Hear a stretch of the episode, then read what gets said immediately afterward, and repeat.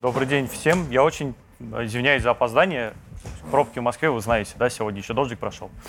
Вот. Надеюсь, это не сильно повлияет на изменение дедлайна нашего в целом, потому что, ну, в общем, было объявлено, что мы здесь до 5:30. Посмотрим, успеем ли, я очень постараюсь. Всем спасибо, кто смог прийти. И зовут меня Дмитрий Коржавин. Я на сегодняшний день являюсь заместителем директора департамента биохимии компании BIOCAD, занимаясь разработкой технологии производства био-АФС. Что это такое, в общем, чуть подробнее дальше. Готовясь к этой лекции, к этому докладу, я задумался об актуальности темы и понял, что очень здорово, что наши компании, институт Сеченовский организовывают такое мероприятие, потому что идут жаркие споры и обсуждения о том, кто такие фармпроизводители, что они делают на самом деле, и кто те невероятные люди-разработчики, которые каждый день разрабатывают что-то новое, что потом применяют на людях, которые иногда очень эффективны, иногда не очень, и, в общем, все это на самом деле спорно. Здесь приведена цитата нашего вице-президента по маркетингу Олега Павловского, и тут же комментарий о том, что лонч вашего препарата с разработчиками, наверняка врачи задавали те вопросы, в которых понимают. Они же не знают, каким образом разрабатывается препарат, они не знают тонкостей, они не знают деталей. Вот мы здесь сегодня для того, чтобы вы чуть больше ориентировались в терминологии, чуть знали больше о процессе. Да, еще здесь, в общем, упаковка нашего оригинального препарата. Это первое моноклональное антитело, разработанное и производимое полностью в России. Пайплайн, который вы, наверное, видели уже. Я видел, что у вас до этого были лекции достаточно общие и наверняка пробегались по основным этапам разработки молекул. Для биомолекул это выбор мишени, на которую мы нацеливаемся, создание самой молекулы. Дальше идут инвиво-исследования доклинические, несколько фаз клиники, необходимые для установления уровня безопасности, эффективности и в целом для подтверждения того, что разработанная молекула имеет выраженный эффект, достоверно выраженный эффект по сравнению с раствором плацебо. После того, как собраны все необходимые документы, подаются документы в Минздрав, получаем разрешение на соответствующее применение, да, дальше, в общем, уже производство, наработки и разработка технологии на данной схеме выглядит, в общем, занимает достаточно узкий интервал. И коротко мы можем назвать это начальный этап, достаточно в сжатые сроки нам нужно получить какое-то количество препарата, чтобы наработать его на первую фазу клиники. Там, конечно, есть большой объем исследований, необходимых для того, чтобы начать применять его на людях. До этого идут клинические исследования, на которые тоже нужно нарабатывать. Но здесь наработка уже в условиях надлежащей производственной практики. И вы видите, что чем дальше, да, тем больше этих серий нужно. Соответственно, технология должна быть разработана такой, чтобы мы могли обеспечить не только потребности клинических исследований, которые могут быть и не очень большими, если это, например, биоаналог, но и последующие потребности рынка для того, чтобы мы обеспечили всех нуждающихся пациентов, для которых этот препарат может быть применим. Про QBD, Quality by Design, рассказывал чуть-чуть коллега мой, чуть подробнее о том, что это и зачем. Да, это современный подход, который сегодня уже регуляторами во всем мире проверяется. Если раньше можно было разработать технологию производства и подавать документы по разработке достаточно кратко, то сегодня очень большое внимание уделяется, как именно вы получили тот препарат и ту технологию, которую имеете сегодня. Не просто покажите нам производство и покажите нам препараты, мы посмотрим, какого оно качества. Нет, вы покажите, пожалуйста, с самого первого дня, как пришла идея об этом препарате, как вы разработали эту молекулу, как вы создали поэтапно весь процесс. И есть в QBD несколько понятий, которые сегодня уже достаточно широко распространились. Так называемый QTPP — это целевой профиль продукта, состоящий из ряда наименований. В качестве примера можно привести какой-то просто из воздуха препарат моноклонального антитела, мы вдруг задались целью создать противопопределенные мишени, МАП. И группа экспертов установили, что нам нужна инъекционная форма, лучше подкожная форма. Пусть это будет иммуноглобулин G, достаточно стабильный, пусть это будет регенерантное антитело из клеток млекопитающих, пусть он будет специфичный к той мишени, на которую мы нацелились, с определенной аффинностью, с определенной стабильностью, ну и ряд других показателей. Там, в общем, их очень много, мы потратим много времени, если будем перечислять все. При этом надо помнить, да, при выборе молекулы и при выборе мишени, что вообще-то есть несколько механизмов действия. Мы можем, если мы говорим про препараты моноклональных тел, направленных на онко- или аутоиммунные заболевания, что можно уничтожать клетки мишени, можно ингибировать драйвер онкогенеза, можно ингибировать драйвер аутоиммунных заболеваний. Ну, в общем, все зависит от того, на какое заболевание мы направлены. Очень важно знать фундаментальный механизм действия, чтобы разработать молекулы к определенной мишени с определенным типом взаимодействия не только с этой мишенью, но и со всеми молекулами ее окружающими. Вот понимание и знание механизма порождает формирование некого ТЗ на разработку, и уже по ТЗ можно приступать к молекуле, то есть мы знаем, к чему мы идем, и начинаем создавать. Здесь мы говорим о ранней разработке, вот до этапа старта инвиво исследований, когда разрабатывается и выбирается целевая молекула и топовый какой-то кандидат. Про раннюю разработку будет отдельная лекция, очень подробная, нашего директора по науке. Сейчас просто кратко пробежимся, что это такое, да, и какие есть этапы на данных этапах. Начинается все с выбора мишеней, соответственно, наработка рекомендантных антигенов, антител, сравнений, иммунизация животных.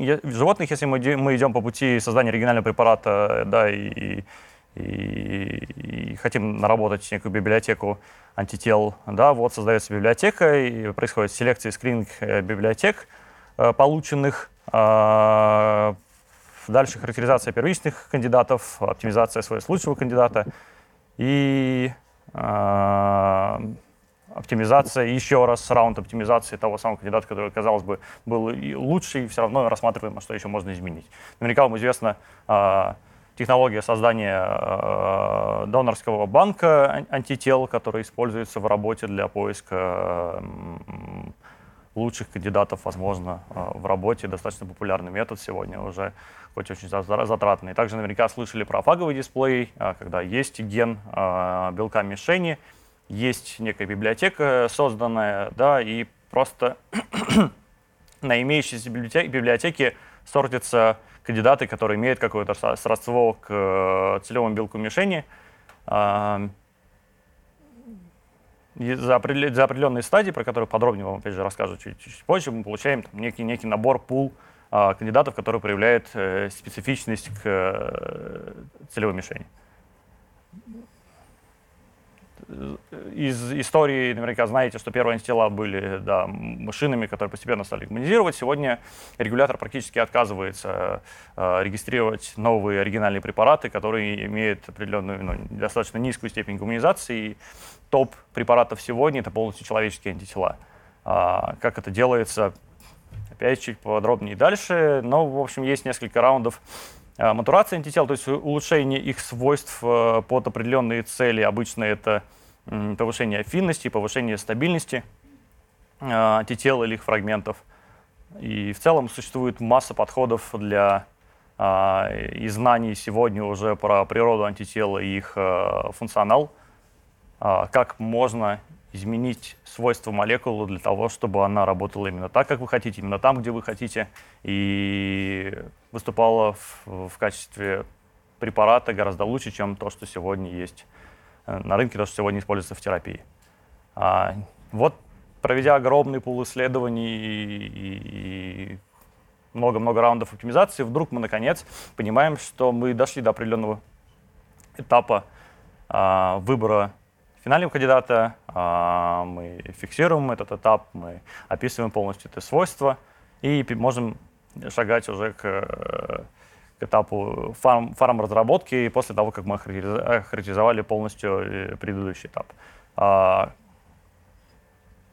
Есть профиль продукта, есть молекула, казалось бы, чего проще, иди нарабатывай в больших объемах, вычищай целевой продукт, фасуй его по флакончикам, вот тебе фармпрепарат. Все не так просто. Где же взять характеристики качества того продукта, который мы хотим производить? Ведь нельзя же просто, в общем, все белки в любом окружении инжектировать людям, даже животным. В общем, наверняка будет масса побочки. В общем, где же те ответы на вопросы, какого качества должна быть молекула? Тут немножко вернемся к нормативным требованиям, вообще ко всем классам препаратов, которые есть сегодня. Есть два больших правила, два больших критерия, да, по эффективности и безопасности. Эффективность, насколько здорово работает препарат, безопасность, насколько, в общем, опасно его применение. И если многие непосвященные думают, что это обычно «и», то часто бывает, что это все-таки «или».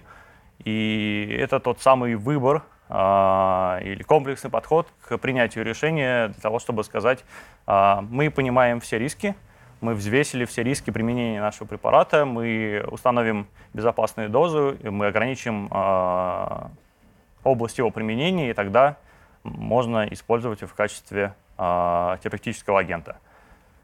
Чуть подробнее в нормативных документах, перечисленных здесь, опять то, о чем говорил уже Павел, да, есть федеральный закон об обращении лекарственных средств, есть фармкопея государственная, есть приказ 916 о том, как производить.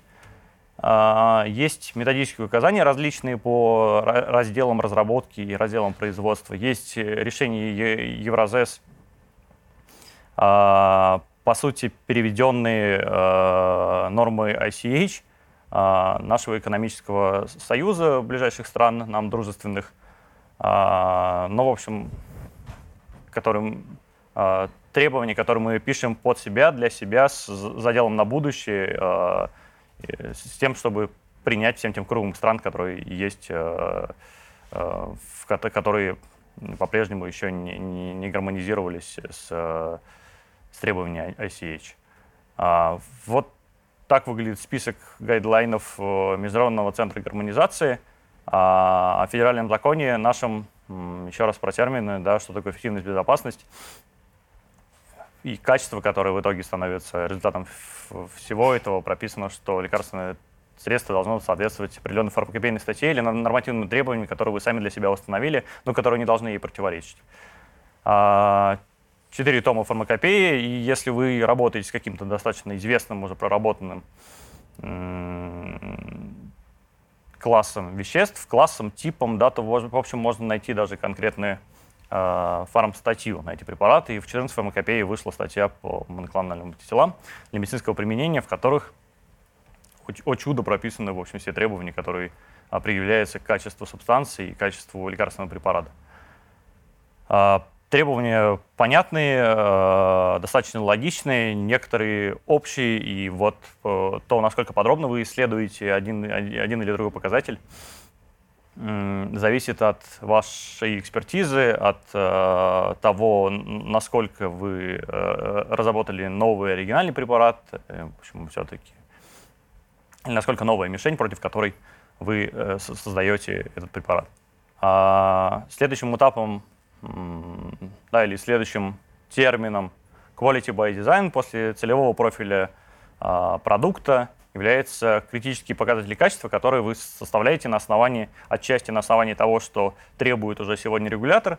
Ему известно, что он хочет видеть в спецификации на продукт конечный. А с другой стороны, ваша экспертиза по физико-химическим характеристикам, по способу применения препарата, про механизм его действия, составляется длинный-длинный список всех показателей его, которые могут в той или иной степени влиять на эффективность и безопасность. Выделяются самые критические, которые в дальнейшем используются для разработки процесса производства, где Проводится анализ рисков по всем параметрам процессов, которые создаются, разрабатывается из какой-то типичной схемы или планируемой схемы, оценивается критичность по каждому из этих показателей и строится поле для действий, поле для разработки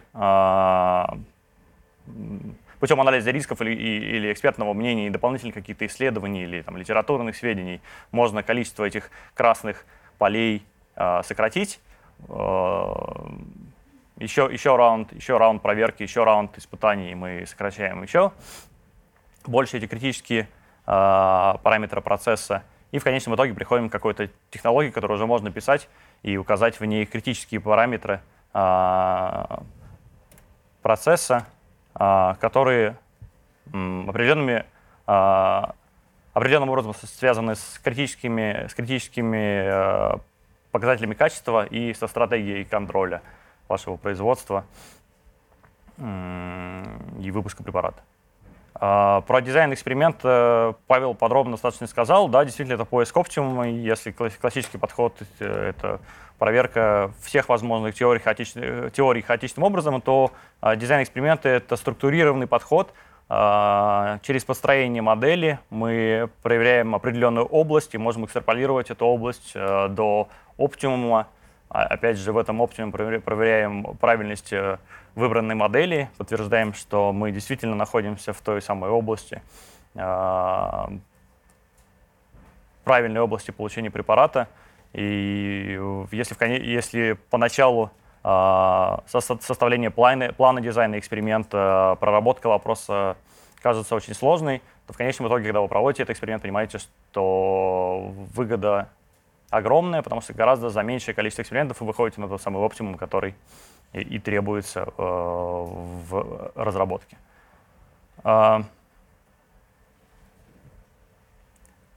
Производство биопрепаратов заключается в культивировании и очистке производства субстанций биопрепаратов. По разработке технологии культивирования можно выделить следующие этапы. Создание генетической конструкции по той молекулы, которая стала лидером на предыдущем этапе, создание стабильной клеточной линии, выбор топ-клона, разработка процесса культивирования, масштабирование этой технологии, проверки, что, в общем, то, что вы разработали, оно работает, дальнейшая характеризация процесса для установления критических параметров, для установления диапазонов этих параметров, и дальше трансфер на производство, выпуск и так далее. Получение стабильной линии состоит из этапов трансфекции, получения генетической конструкции, и дальше выбор, постепенное сокращение количества различных количества клонов, получаемых. В конечном итоге вы доходите до топ-2 клонов или топ-1, который проявляет наибольшую стабильность, имеет наибольшую продуктивность, и переходите на этап подбора уже технологий культивирования, схемы, условий, подпиток, режимов самого процесса. В этот же момент закладываются банки, клеточные банки, для того, чтобы в будущем можно было производить из этой клеточной линии, из этого клона в больших масштабах на производстве тот продукт, который вы хотите. Если возвращаться к требованиям фармстатьи, то на этих этапах, на этапе культивирования мы можем управлять цветностью, потому что цветность белковых препаратов определяется посттранслационными модификациями, различными низконуклеарными соединениями, которые могут необратимо пришиться к молекуле белка. Можно управлять чистотой, нарабатывая в основном целевой мономер продукта. Можно управлять профилем гликозилирования, что очень важно для иммунного ответа препарата белкового. Все остальные в меньшей степени со всем остальным достаточно просто можно справиться в следующий этап очистки. И обычно главным критерием на этапе разработки, на этапе сортинга топ-клона является титр белка. Да, чем больше белка мы можем получить с минимального объема, тем лучше, тем рентабельнее, тем более выгодным и быстро будет процесс производства.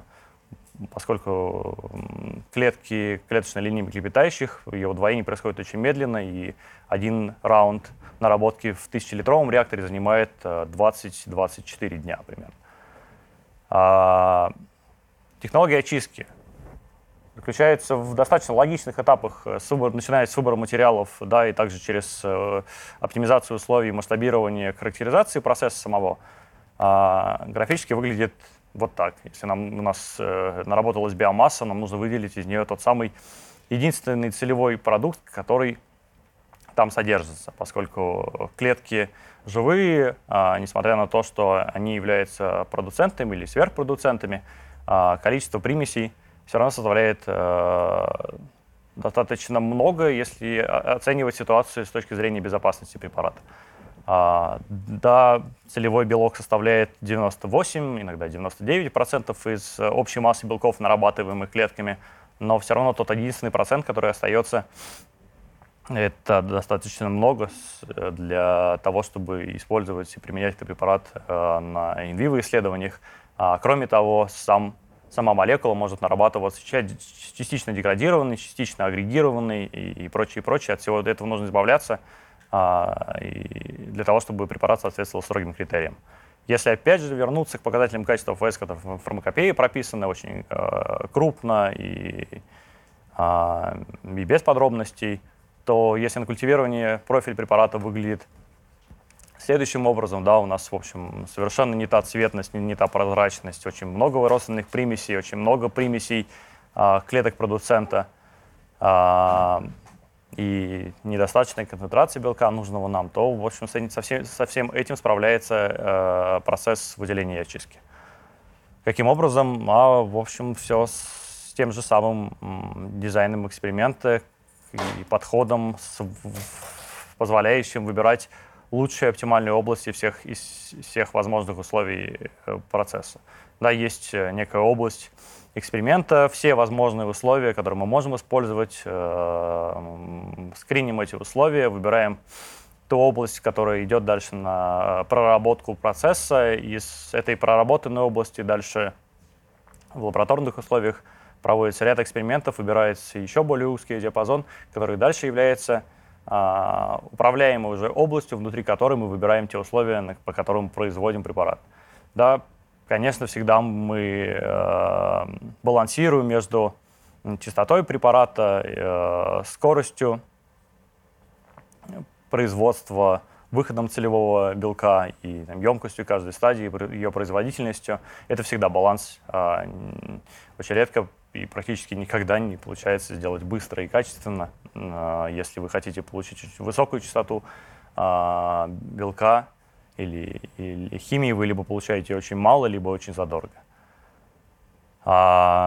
Здесь наглядно, как, например, почему нужно мало стадий, почему это также важно и там, для биологии, для любого процесса, который мы разрабатываем. Просто потому, что каждый следующий этап — это неизбежные потери.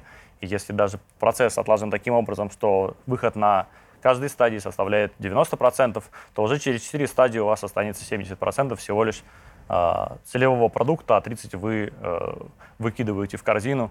Неизбежно, поскольку он вместе с примесями, он, в общем, остался в процессе, да, и достать его уже невозможно. Какие стадии бывают, какие стадии есть в технологии очистки? Очень просто. Да, есть стадии хроматографической очистки, есть стадии фильтрации, есть этапы инкубации. В общем и целом технология состоит из 4 крупных этапов. Это удаление клеток, то есть получение раствора, содержащего целевой белок без клеточной массы, извлечение целевого белка из этого раствора, до очистка под требуемые показатели и перевод белка в тот состав, который требует спецификация, способ введения или нормативные требования. Про хроматографию небольшой теоретический экскурс, что это такое, может быть, кто-то из вас не слышал. Михаил Семенович Свет в 1900 году смог разделить пигменты растительные, и они были цветные, именно поэтому цветопись хроматография. Дальше этот метод потерялся примерно на 20-30 лет, и в 1940 году был разработан подход ассорционной хроматографии, за которым в 1952 дали Нобелевскую премию.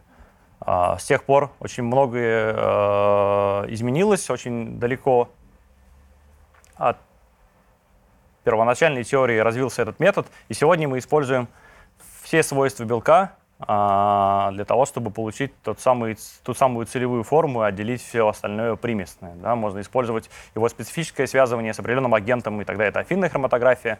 Можно использовать заряд белковой молекулы, и тогда это ионообменная хроматография. Можно использовать определенную афинность к ионам металлов, и тогда это металлохелатная хроматография. Ну, в общем, все типы, которые, возможно, вы слышали, возможно, нет. Поверьте, в общем, методов много, их вариаций очень много, вплоть до того, что сегодня есть метод хроматографический, который сочетает в себе 3-5 различных свойств для того, чтобы за одну стадию получить чистый продукт, а не проводить 3, как это было раньше, например.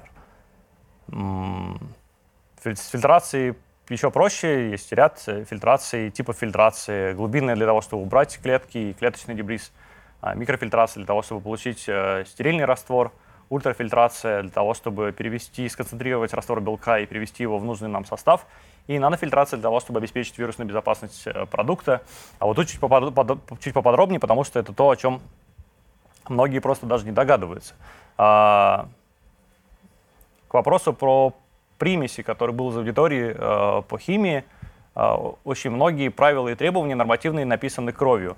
За всю историю применения препаратов случались неприятные случаи, случались летальные исходы, высокий иммунный ответ, нежелательные последствия и так далее. И, в общем, тут понимали, что что-то, наверное, в качестве препаратов используемых не совсем так, как раньше думали. И вот, например, есть ряд опубликованных случаев вирусной контаминации либо процесса производства, либо выпущенных серий препарата. И достаточно свежим является пример с компанией Genzyme. 16 июня 2009 года они остановили производство просто потому, что в одном из биореакторов обнаружили контаминацию определенным вирусом. Зачастую установление типа этого вируса и его природы очень трудозатратно. Если вы посмотрите на список, здесь тех случаев контаминации, которые были, то это очень часто вирусы мышей, и это либо вирусы, которые подцепились к клеточной линии, либо просто ненадлежащие условия хранения сырья на складах, при которых возможно доступ к крыс и мышей, к сырью, и да, тем самым происходит перенос вируса в сырье и дальше в продукт. Причина контаминации не просто условия хранения сырья, но и зараженный персонал, который работает в чистых помещениях, несмотря на все требования и правила. Зараженные компоненты сред для культивирования отдельные. Может быть контаминировано оборудование после предыдущей стадии, оно проросло, его недостаточно тщательно отмыли и что-то занесли, опять же, с грязным сырьем. Или помещения, которые были не должным образом подготовлены. Документ, который сегодня является основополагающим в оценке безопасности препаратов, полученных из клеточных линий человека или животных, говорит о том, что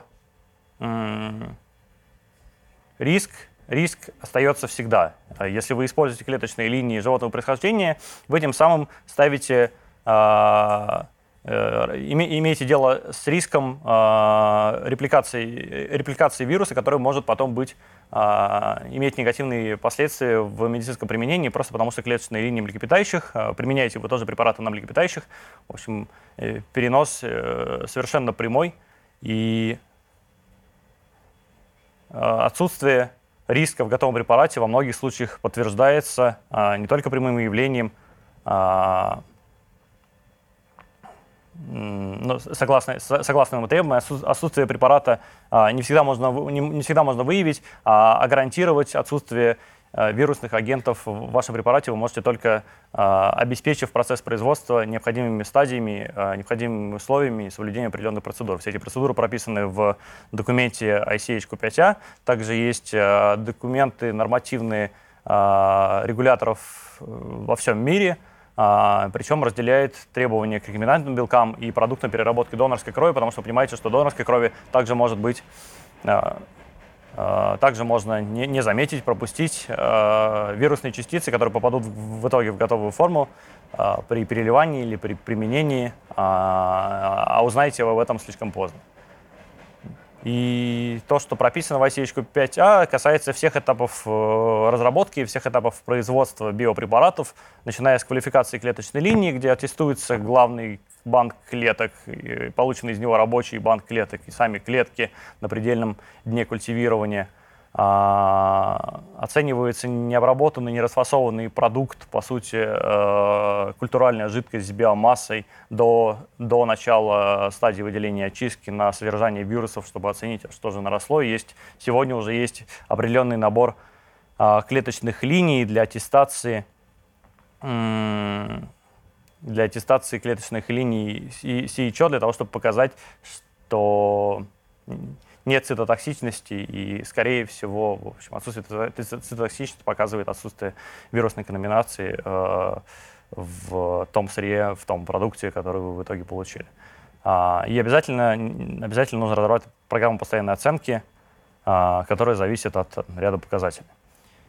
Про банки окей, про балк-продукт сказали, про сырье и материалы. Вот прям цитата, опять же, из гайдов. Должна быть разработана программа первичной и периодической аттестации сырья, используемой в фармацевтическом производстве.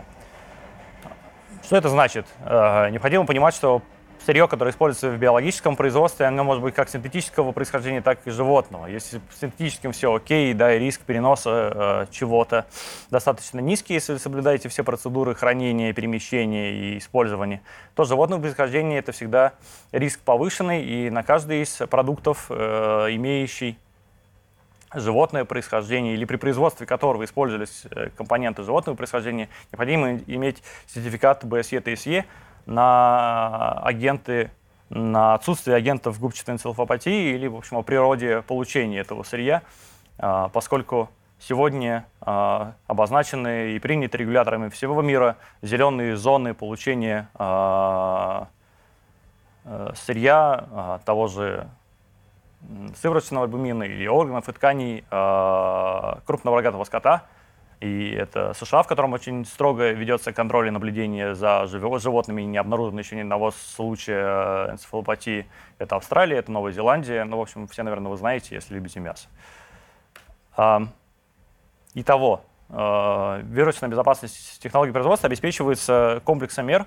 Да, это подход к оценке сырья и материалов, к тому, как хранится сырье и продукты, полупродукты, про то, как происходит перемещение на производстве и в целом перемещение продукта и полупродуктов между этапами процесса и после его производства. И сам процесс производства контролируется, регламентируется и строго должен соблюдаться в соответствии с теми требованиями, которые есть. На это сегодня очень большое внимание обращает при принятии решений по выдаче регистрационного удостоверения, при выдаче разрешения на клинические исследования и так далее, потому что для пациентов это, конечно, риск.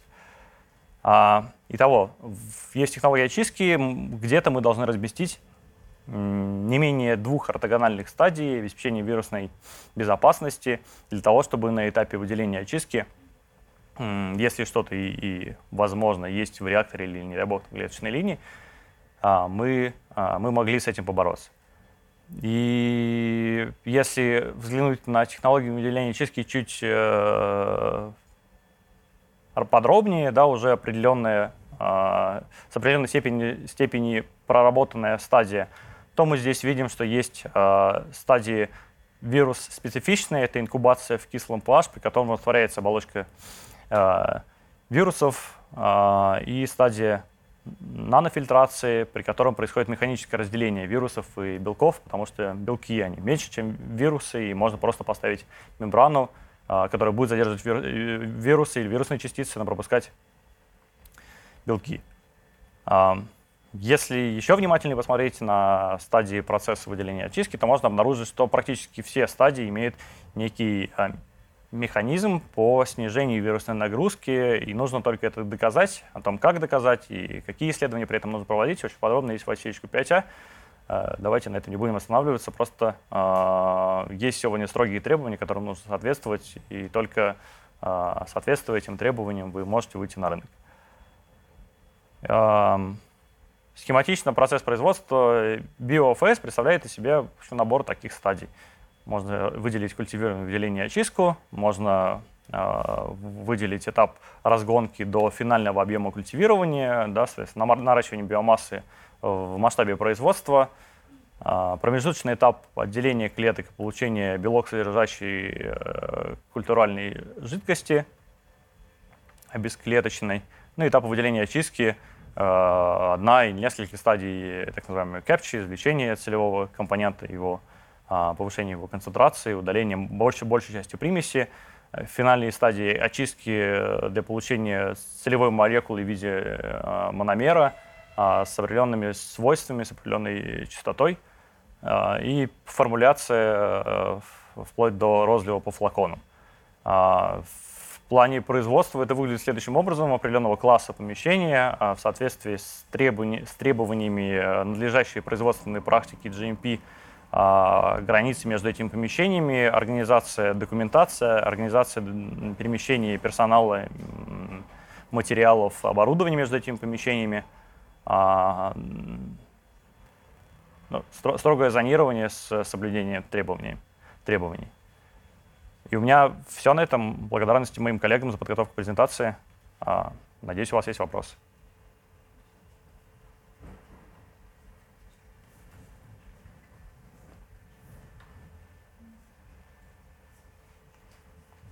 Как проверяют контакт с препаратом, если, допустим, его уже выпустили на рынок, и там оказались какие-то побочные действия из-за того, что он некачественный? С чего начинает проверку? На каком этапе? Отличный вопрос. Все серии препаратов, которые мы производим, мы ведем за ними контроль. Как они реализуются, где они применяются. В силу уникальности препаратов мы работаем строго под заказ. Да, это очень часто большая доля заказа. Это государство, и мы точно знаем, в какие клиники мы поставим, какое количество флаконов. А с клиниками у нас договоренности. И, в принципе, все врачи работают по принципу, если они видят какой-то негативный эффект, который не... В принципе, любое поведение пациента, будь то положительное или отрицательное, любые негативные или сверхположительные результаты, которые они наблюдают, они обо всем сообщают. Для этого у нас есть... подразделения, контроля, мониторинга, да, все эти данные учитываются потом, несмотря на то, что мы уже прошли все этапы клинических исследований, всегда есть пострегистрационные исследования, когда мы оцениваем и продолжаем оценивать безопасность, продолжаем оценивать эффективность нашего препарата и строго следим за тем, чтобы мы были в той области, в которой мы были на том уровне, на котором мы заявились, и на том уровне, на котором мы считаем, наш препарат находится.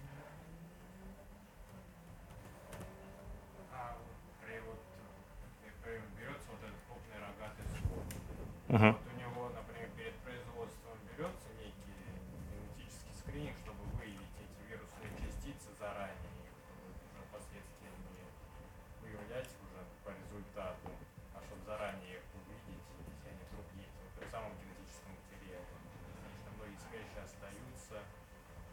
Я, к сожалению, не могу ответить достаточно подробно, просто потому что сам не работал никогда ни с крупным раком, с котом, ни в производстве биологического материала. В нашем производстве в качестве догмы не использование продуктов животного происхождения, потому что действительно очень большой риск. Я могу предположить из того, что я слышал на конференциях и докладах, как это происходит. Существует целая программа по оценки и предупреждение риска при производстве, при разведении животных. Да, там есть предупреждающие действия, есть некий скрининг, они берут исключительно материал, который, в общем, хорошо себя зарекомендовал. Они соблюдают строгие условия для, в общем, выращивания этих животных. И в случае малейшего нарушения все закрывается и прекращается выпуск.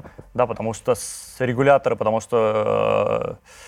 очень пристально следят за этим, и любой случай, который недостаточно подробно расследован, ставит крест на использование материалов потом из этой области, из этой фермы и так далее. Вот и все.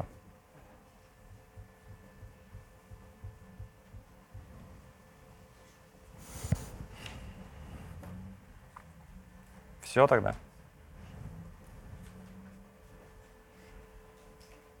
Спасибо всем большое.